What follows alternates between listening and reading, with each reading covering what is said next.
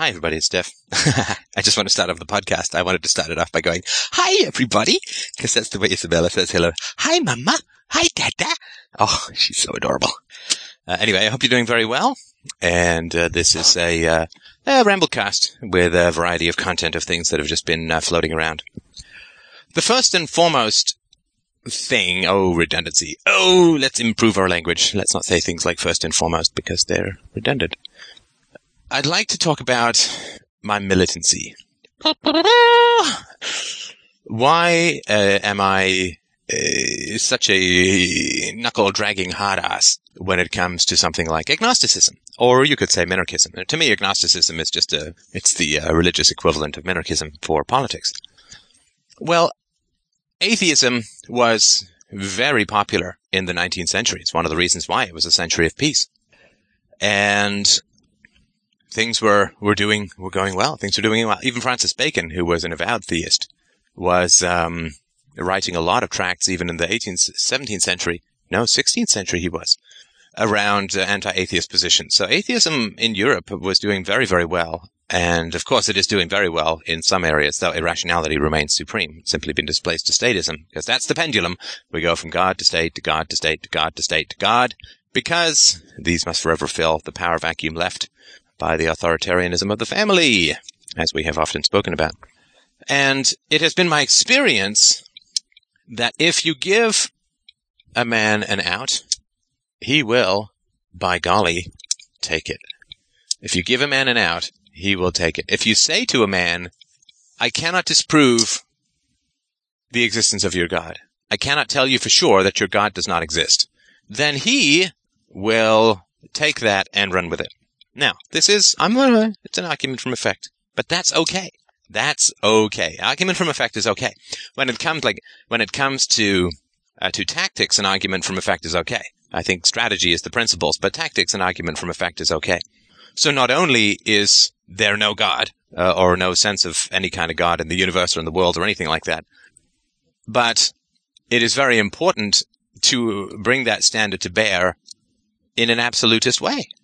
Because if you give people an out, it's like to take a not too great example or metaphor. Uh, it's like if you put, if you put an escape artist in a prison and leave, uh, and you know, with, with 10 doors and you leave only one door unlocked, well, by golly, that's the one that he's going to use to escape.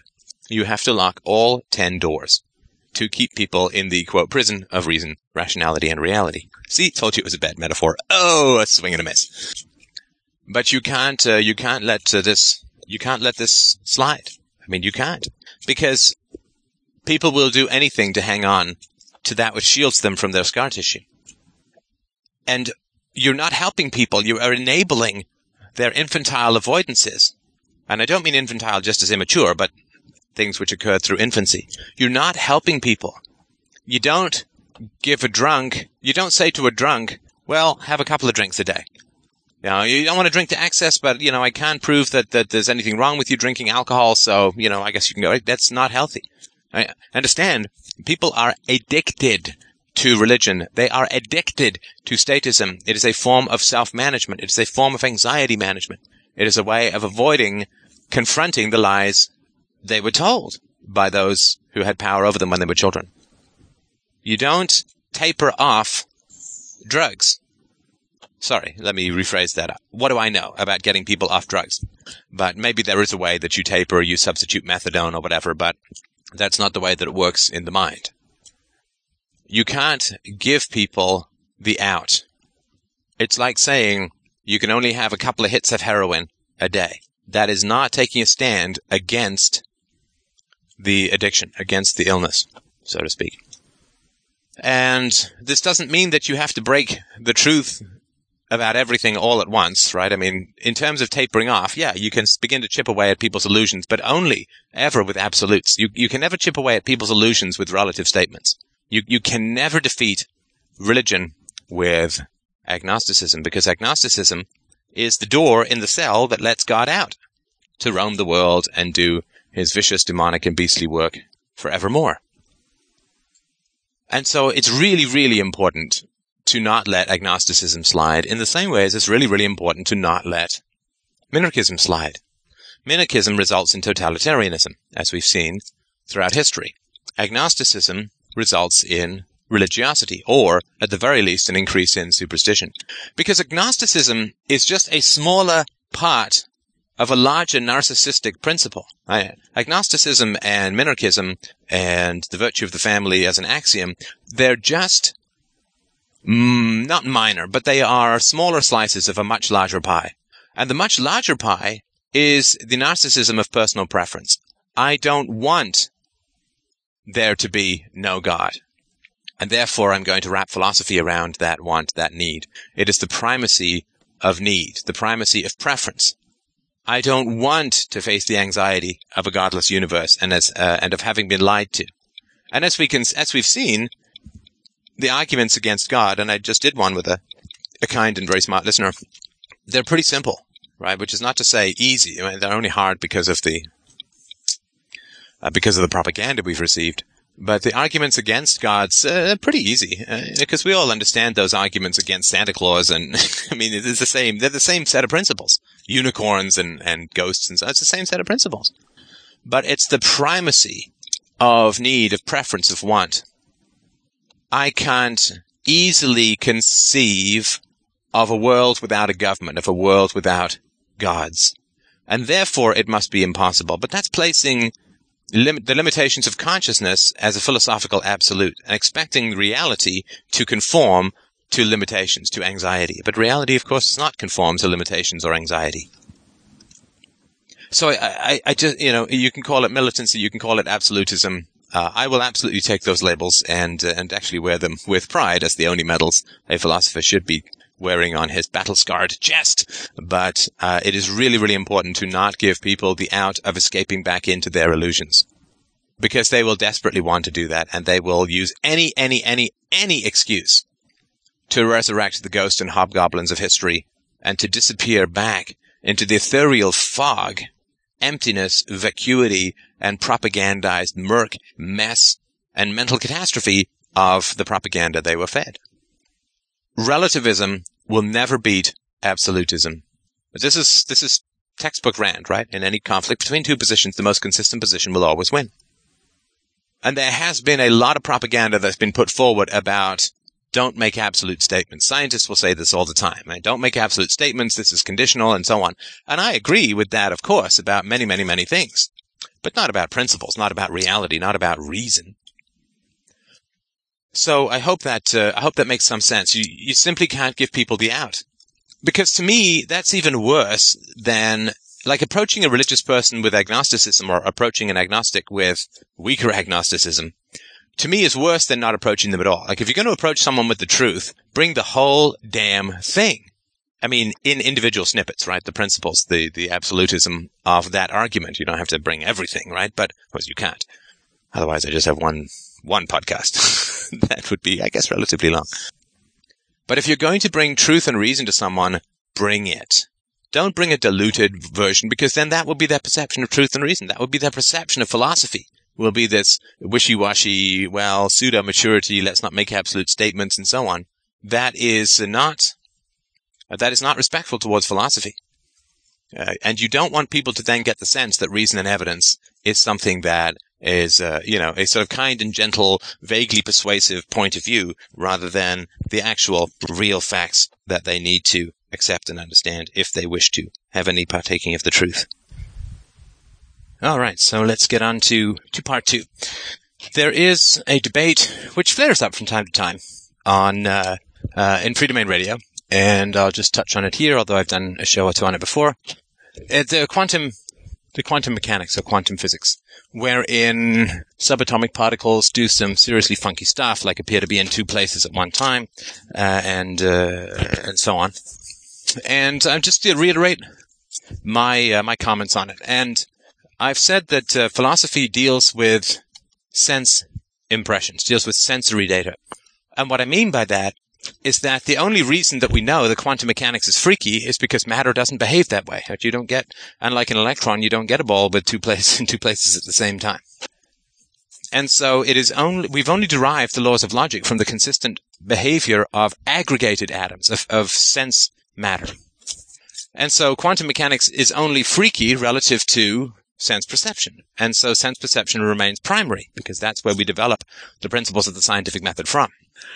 And so in one sense, quantum mechanics is inside philosophy in that quantum mechanics is a problem to be solved through the scientific method, which is reason and evidence, which is derived from the philosophical observation and extrapolation of principles of sense evidence. And so in that sense, philosophy encapsulates or subsumes quantum physics, as it does all physics, all science, and all forms of human knowledge. On the other hand, it doesn't have anything to do with philosophy in terms of philosophy and action, the philosophy that you live with. So if you are a quantum physicist, then it has a good deal to do with how you, like philosophy has a good deal to do with how you attempt to resolve these seeming paradoxes of the behavior of subatomic particles. Yay, go for it. I think it's wonderful. I look forward to reading the next, what was it? I think it was 25 years ago I was first reading about string theory. Still not proven, but hey, I, I fully accept quantum mechanics as an incredibly accurate measure uh, and a way of uh, figuring things out at some atomic level. Uh, but Uh, so if you're a quantum physicist, fantastic. You need, you need the scientific method, you need philosophy. For the rest of us, since all quantum behavior cancels out at the sensual level, it cancels out in any aggregation of atomic particles that at least that aggregation which is perceived by the senses. It has nothing to do whatsoever with how we live our daily lives, with the philosophy of life, not the philosophy of physics of subatomic particles or the scientific method, but the philosophy of life. And I'll give you an example of what I mean. Let's say I'm just going to use a state court metaphor. Forgive me. It's just a little easier than saying in a DRO of the future. So in court, uh, I am charged with having a stolen iPod in my possession. Uh, in my house. It was lying on my bureau. My neighbor said his iPod went missing. The police searched my house and found it. So I'm charged with stealing it. And I say, no, no, no. You see, Your Honor, quantum mechanics indicates that things can just shift of their own accord. Would he say, oh, well, absolutely. Okay, right. Makes sense. Off you go. You don't even need to give it back. It'll just shift back at some point. We, we all understand that would not be a valid defense. If I provide an alibi for a crime, and then it turns out, like if I say, oh, I was home alone, uh, when this crime occurred. And then there's videotape of me with a time code that's valid and I'm committing the crime and so on. Do I then get to say, well, much like an electron, I can appear to be in two places at the same time?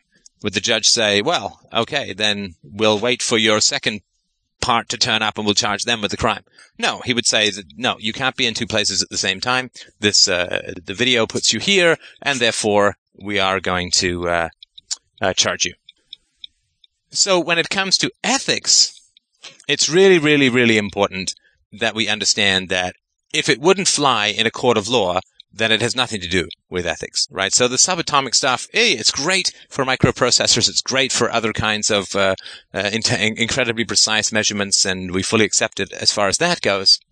But it really doesn't have anything to do. I mean, in, in the same way, if you're a sailor, you could use the theory of relativity to plot your way across the ocean. It's just that it would what a tenth of a millimeter would be your right? So it's a hundred, a thousand times the work compared to Newtonian physics while providing no appreciable or measurable difference in the outcome.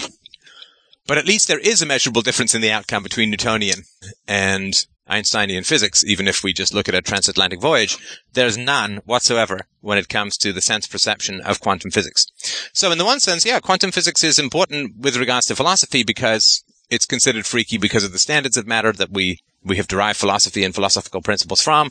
It requires a scientific method to, to, process, and yay. But when it comes to everybody who's not a quantum physicist, who actually is trying to apply philosophy in the world that we live in, in the matter that we deal with, it has absolutely no impact, no relevance, no meaning uh, whatsoever. Uh, it might as well be it's the elf dancing on the far side of the moon that we'll never ever see. It's an invisible elf dancing on the far side of the moon that will never be perceived or seen. It has no relevance whatsoever. Uh, it's not the best metaphor, but you understand what I mean. It's no relevance. So people people want to dive into quantum physics because they want a place to put their feelings of freakiness, right? So people who've been raised with uh, crazy parents or crazy authority figures or priests or whatever, they have a big bag of crazy in them that's been deposited there like a cyst or an abscess from the crazy people around them. And they need to find a place to put this. Right? And you either sort of open the bag and deal with what the hell comes out. You deal with the Pandora's box by letting the bats beat your head up with their wings and then you find the fairy underneath. Uh, or you've got to find some place to put that big bag of crazy to make a quote excuse for those who taught you or exposed you to crazy shit. And so quantum physics is just another one of the uh, modern substitutes for religion. Well, people say, well, reality is crazy. And therefore the people around me who were crazy weren't really crazy. Well, no, you got to deal with the crazy people around you. Quantum physics is not crazy. Quantum physics is unexplained at the moment, but so what? I mean, the number of things that are unexplained in the universe is, is very large, but the only way we'll know they'll be explained is by applying philosophical principles. So if you're raised by crazy people, I mean, Deepak Chopra does it and lots of other people do it. Oh, there's a quantum flux. There's, you know, the God hides, God does not play dice. God hides in the quantum flux. Uh, the universe is not only stranger than we imagine, it is stranger than we can imagine. It's really not. It's really not stranger than we can imagine. The universe is not strange. There are things in the universe that are unexplained, but to call them strange is to project a historical experience of craziness into the merely unknown. The merely unknown. There's a difference between a dark room and a dark room with a ghost in it. the um, the explanations for things in the universe is a dark room. There is no weirdness, there is no creepiness, there is no freakiness, there is no ghost, there is no craziness, there is no instability. There's just shit we don't know yet and we slowly turn the light on in each of these rooms and we, hey, we find, hey, no ghost, right? We are now in our 10 hundred thousandth millionth room. We flipped on and we've gone, hey, now we can see what's in here. No ghost. And everyone's almost like, oh no, in the next room, there's a ghost. no, there really, really isn't. There's, we'll flip the light on, we'll figure it out, and there won't be any craziness or any ghosts or any weirdness right? It's just stuff we don't know. I mean, don't be, don't be those primitive, superstitious South Sea Islanders, right? Who are like, oh my god, the moon is eating the sun. We must kill a virgin to bring it back. Uh, it's just stuff you don't know. It's just stuff we don't know. It's nothing to panic about. it's an interesting thing, just to bring my last point, it's an interesting thing that goes on, uh, on, uh, on YouTube. It happens more than anything else where, uh, people will post very frustrated and sometimes aggressive statement, sort of to the effect of, well, yeah, fine. What's your solution? Mr. Molyneux, Mr. Stefbot, what's your solution, man? My solution is 10 parts water to 3 parts vinegar. My solution uh, is irrelevant. I mean, as far as this goes, and this is to all the YouTube people or any of the YouTube people who may end up hearing this, doesn't matter if I have a solution or not. It doesn't matter if I have a solution or not. If we're all hiking in the woods and we want to go north, and I say, hey, the way we're heading, absolutely not north. And then you turn around and say, well, which way is north then? It's like, I'm not exactly sure. Uh, and even if I was, I wasn't sure, it doesn't matter. I mean, I think I have a good direction. But it doesn't matter if I know or not. It doesn't matter if I know or not. The only thing that matters is I know that we're not going in the direction that we want. And for, for them to say, well, which way should we go? It's a de facto cry out for leadership, right? And it's a very instructive cry out for leadership right? So uh, somebody posted this recently on my Ron Paul video, still getting quite a few views, and uh, people posted, somebody posted this. So, well, what's your solution then? it's like, okay, so if I shoot down Ron Paul, now you have to come to me for a solution to freedom in your life? Come on, come on, stop looking for goddamn leadership, people. the leader is you. The leader is you. The power is you. Uh, you got the power. And that's a very sad thing, right? It's like, oh, he shut down the, the, king is dead. Who will be the next king? He shut down Ron Paul. Who will be uh, the next? Okay, who? Where, where, do you want us to go? Right? Uh, your leader's taking you in the wrong direction because you shouldn't have any leaders. Oh my God! Well, which way should you? Will you take us? It's like no, no, no, no, no. That's not the way uh, it's going to work in terms of a free society. So, uh, I hope that this is interesting and helpful, and I look forward to your feedback as always, my friends. And thank you so much, so, so, so, so much for your continued and wonderful support of this philosophical conversation.